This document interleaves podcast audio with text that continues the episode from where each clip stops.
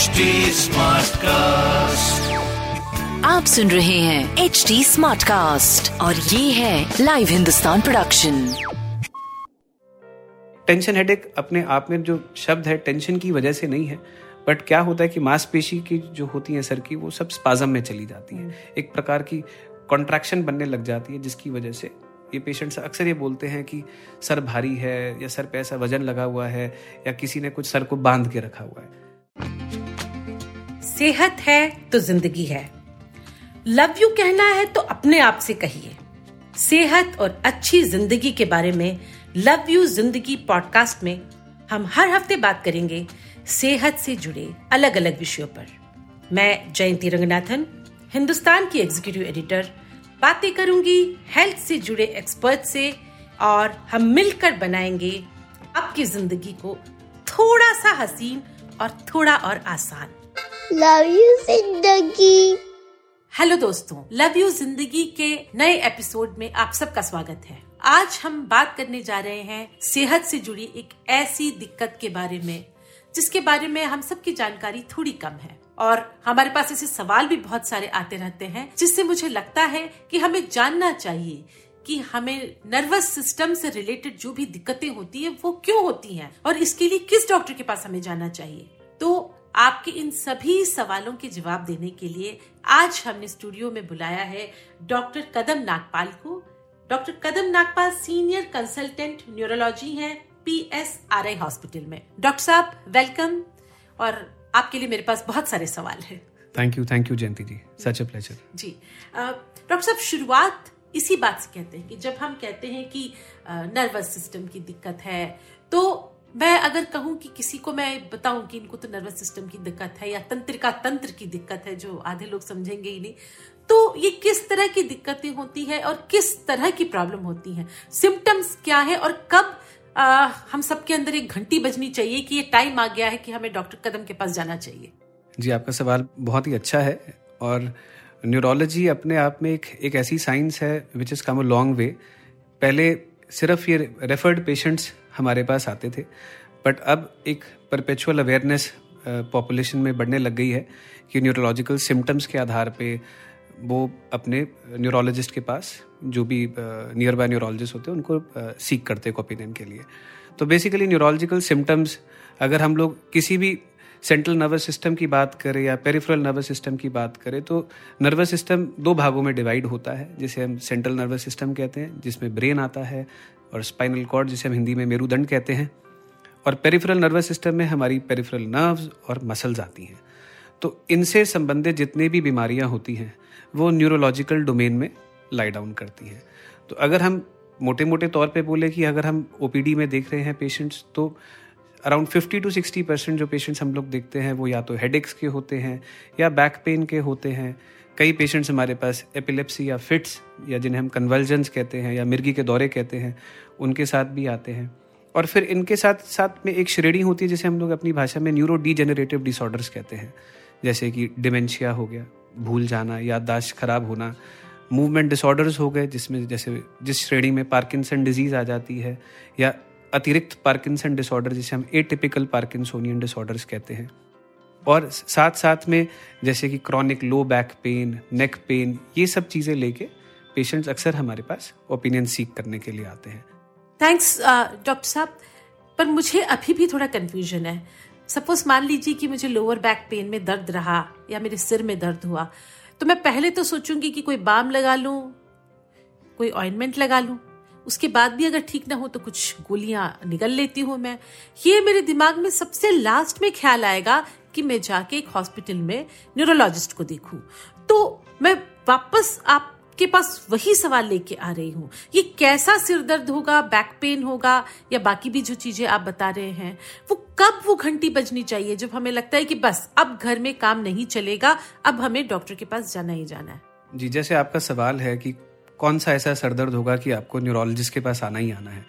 तो देखिए, जैसे अगर हम किसी सरदर्द को अगर हम क्लासीफाई करें तो सबसे कॉमन जो सरदर्द हम देखते हैं कि माइग्रेन अगर किसी भी यूजुअली जो पेशेंट जो माइग्रेन के होते हैं, वो यंग अडल्ट होते हैं मोस्टली फीमेल्स होते हैं तो अगर हम देखा जाए तो ये पेशेंट्स होते हैं जिनको माइग्रेन के एपिसोड्स और अटैक्स होते चले जाते हैं और इस कदर सीवियर हेडेक्स होते हैं कि उनका काम पे जाना और अपनी एम्प्लॉयमेंट रिलेटेड प्रॉब्लम्स उनके होने लग जाते हैं बिकॉज़ वर्क एबसेंस होने लग जाता है। तो इस प्रकार की डिसेबिलिटी जब आने लग जाती है तो ये सब पेशेंट्स हमारे पास फिर आते हैं। एंड फिर हम उनके जो वो हेड को क्लासीफाई करते हैं और माइग्रेन के आधार पे जो भी इनकी जो ट्रीटमेंट्स होती हैं वो शुरू करते हैं।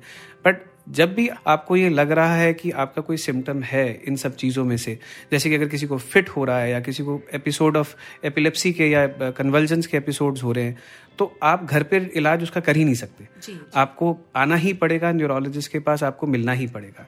But we have come a long way from treating our back pain and neck pain from a local masseur or from a local massage therapist to coming down to a neurologist कि reason क्या है उस back pain का। कारण क्या है उस neck pain का? तो ये सब कारण को हम लोग अपना टटोलते हैं हिस्ट्री एग्जामिनेशन पेशेंट की करते हैं और इवेल्युएशन के आधार पे उनकी ट्रीटमेंट डेजिग्नेट करते हैं। तो सिम्टम जानना बहुत ज़रूरी है और सिम्टम को सिम्टम के जो स्पेशलिस्ट जो एक न्यूरोलॉजिस्ट है उस तक पहुंचाना बहुत ज़रूरी है। जी, जी, और आजकल तो देखिए एक मॉडर्न मेडिसिन का ज़माना है पेशेंट्स भी अपने सिम्टम्स को ज़्यादा देर तक लिंगर ऑन नहीं करते हैं।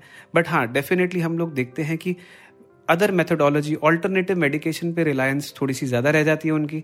और जब तक वो न्यूरोलॉजिस्ट के पास आते हैं तो कभी कभार देखा जाता है कि कुछ डिसऑर्डर्स में बढ़ भी जाते हैं उनके। डॉक्टर साहब अभी आपने डिसऑर्डर्स की बात की। अब मैं इसके रूट कॉज में जानना चाहूँगी कि ये जो दिक्कतें होती हैं बेसिकली न्यूरोलॉजी वाली दिक्कतें नर्वस सिस्टम की दिक्कतें ये क्या है? डीएनए में है किस वजह से ये दिक्कतें होती हैं? मतलब पॉइंट आउट कर सकते हैं? देखिए, अगर इस सवाल के जवाब को अगर हम हम डिवाइड कर देते हैं, इसको डिवाइड इस तरीके से करते हैं कि हम अगर कोई स्कूल गोइंग बच्चे हैं या छोटे बच्चे हैं तो उनमें क्या क्या न्यूरोलॉजिकल डिसऑर्डर्स हम लोग देखते हैं, उसके बारे में पहले चर्चा करते हैं एंड इसको हम लोग एज के हिसाब से ग्रुप कर देते हैं। तो उसमें हमारे को कॉजेज भी पता चल जाते हैं और उसमें हमारे को रीजंस भी पता चल जाते हैं। तो जैसे कि अगर हमारे पास जो स्कूल गोइंग बच्चे हो गए या जो छोटे बच्चे जो हमारे पास, जो पीडियाट्रिक एज ग्रुप जहाँ पे हमारे पास आता है न्यूरोलॉजिकल डिसऑर्डर्स लेके, वो बेसिकली या तो एपिलेप्सी के पेशेंट्स होते हैं या चाइल्डहुड हेडेक्स के पेशेंट होते हैं, जैसे हम अपनी भाषा में चाइल्डहुड माइग्रेन कहते हैं, या ऑटिज्म स्पेक्ट्रम डिसऑर्डर के बच्चे होते हैं। तो कई सारी चीज़ें तो मल्टी जेनेटिक है मल्टी फैक्टोरियल है जिसपे किसी का भी कोई बस नहीं है। अगर किसी मदर को माइग्रेन है तो डेफिनेटली चांसेस ये रहते हैं कि उसके बच्चे को माइग्रेन होने के chances as compared to the other population significantly ज़्यादा रहते हैं। बट इसका ये मतलब नहीं है कि हर माँ जिसको माइग्रेन है, उसके बच्चे को माइग्रेन होना अनिवार्य है। उसी तरीके से एपिलेप्सीज में भी यही होता है कि एक जेनेटिक प्री डिस्पोजिशन ज़रूर रहती है डिसऑर्डर्स की। बट ये ज़रूरी नहीं है कि किसी की माँ को एपिलेप्सी है तो बच्चे को एपिलेप्सी होना भी अनिवार्य होगा। तो उस तरीके से हम ये देखते हैं कि कि रूट कॉज क्या है? जैसे आपने पूछा कि जैसे अगर किसी बच्चे को एपिलेप्सी है तो हमें ये देखना बहुत ज़रूरी होता है कि उसका जन्म किस तरीके से हुआ था। उसका जन्म कहीं घर पे तो नहीं हुआ था कहीं उसकी प्रोलॉन्ग लेबर तो नहीं थी। उस दौरान में माँ के जब पेट में जब बच्चा था उसी दौरान पे कोई माँ को कोई ऐसी इन्फेक्शन तो नहीं थी जो माँ से बच्चे को वहाँ पे गई। और जब लेबर के दौरान पे कहीं बच्चे की ब्रेन की ऑक्सीजन की सप्लाई अफेक्ट तो नहीं हुई, जिसके कारणवश उसको एपिलेप्सी डेवलप हुई है। तो ऐसे बच्चे जो हमारे पास आते हैं, जिनमें, जिसको हम लोग अपना कहते हैं कि हाइपोक्सिक डैमेज हुआ होता है ड्यूरिंग द लेबर तो यही बच्चे हमारे पास cerebral palsy mental retardation epilepsies लेके आते हैं, जिसमें इनके कभी कभार हम देखते हैं कि हाथ पैरों में स्टिफनेस अकड़न, चलने में असमर्थता रहती है मेंटल लेवल आईक्यू लेवल भी काफ़ी इनका वीक रहता है एंड बाकी बच्चों के मुकाबले। तो ये सब बच्चों को जो हम सपोर्ट करते हैं और ट्रीटमेंट के माध्यम से मेडिकेशन के माध्यम से कभी कभार साइकोलॉजिकल थेरेपी के माध्यम से जैसे ऑटिज्म स्पेक्ट्रम डिसऑर्डर एक अपने आप में एक, एक ऐसी श्रेणी है बच्चों की जिसमें कॉग्निटिव बिहेवियर थेरेपी बहुत अच्छा काम करती है। दवाइयों के अतिरिक्त। तो दवाइयाँ दी जाती हैं ताकि बच्चे की कॉन्सेंट्रेशन बढ़े और साथ में कॉग्निटिव बिहेवियर थेरेपी जो एक साइकोलॉजिस्ट के माध्यम से दी जाती है वो भी इनके लिए बहुत बेनिफिशियल देखी जाती है। तो ये तो हो गया जो बच्चों की पॉपुलेशन में हम लोग देखते हैं। साथ में अगर हम यंग एडल्ट्स में चले जाएँ तो यंग एडल्ट्स में आजकल जो हम लोग सबसे इम्पोर्टेंटली जो देख रहे हैं कि यंग एडल्ट्स आजकल हमारे पास neck pain back pain myofascial pain syndrome जिसे हम अपनी भाषा में कह सकते हैं कि कहीं भी मस्कुलर पेन्स हो रहे हैं, ये सब लेके आ रहे हैं। एडल्ट ऑनसेट हेडेक्स लेके आ रहे हैं कि जिसमें यूजुअली या तो माइग्रेन टाइप ऑफ़ हेडेक्स है या टेंशन टाइप ऑफ़ हेडेक्स है। देखिए, ये सारे के सारे डिसऑर्डर्स जो आजकल हम बढ़ते हुए देख रहे हैं this is all basically because of poor life तो जहाँ पे वर्क फ्रॉम होम से अपना, कई लोग अपना काम कर रहे थे तो उस टाइम पे हमने देखा कि sitting in front of the system sitting in front of the devices the body ergonomics had completely taken up a hit. That means कि आड़े तिरछे बैठ के किसी भी पोजीशन पे बैठ के वो अपना काम करते थे। और ये करते करते जब दो ढाई साल बीत गए तो हम देख रहे हैं कि डीजेनरेशन भी सेट इन कर रही जी है। जी सही बात है। फ़िज़िकल आप सोचिए तो उनका जरा भी कुछ एक्सरसाइज है ही नहीं। जी। जो हम MRI में चेंजेस पचपन साल की उम्र में देखते थे आज हम पच्चीस से तीस साल की एज में देखते हैं कि क्यों ये डीजेनरेशन सेट कर रही है it is all because of poor life style poor posture और सिडेंट्री हैबिट्स की, एक ही काउच पे बैठे रहना है, वहीं से ही अपना काम करना है। फ़िज़िकल एक्टिविटी है ही नहीं लगभग, और किसी प्रकार की एक्सरसाइज ना मात्र ही है। तो ये सब डिसऑर्डर्स लेके यंग एडल्ट हमारे पास आते हैं। साथ में हेडेक डिसऑर्डर्स है तो हेडेक्स भी माइग्रेन हो गया टेंशन हेडेक हो गया क्लस्टर हेडेक्स हो गया। तो सबसे पहले कभी भी कोई पेशेंट हमारे पास जैसे आता है हेडेक का तो हम हमेशा ये क्लासीफाई करने की कोशिश करते हैं कि किस प्रकार का हेडेक है। क्योंकि जो ट्रीटमेंट निर्धारित होगा वो हेडेक की प्रकार के हिसाब से ही होता है। जी जी तो हेडेक के सिम्टम्स अगर किसी के चार घंटे के भीतर खत्म हो जाते हैं किसी के चार से बारह घंटे चलते हैं किसी का पूरा पूरा दिन चलते हैं तो हमारे को क्लासीफाई करना बहुत ज़रूरी होता है। और कई केसेस में हमारे को टेस्टिंग भी उसी हिसाब से करानी पड़ती है जैसे एमआरआई हो गया सीटी स्कैन हो गया।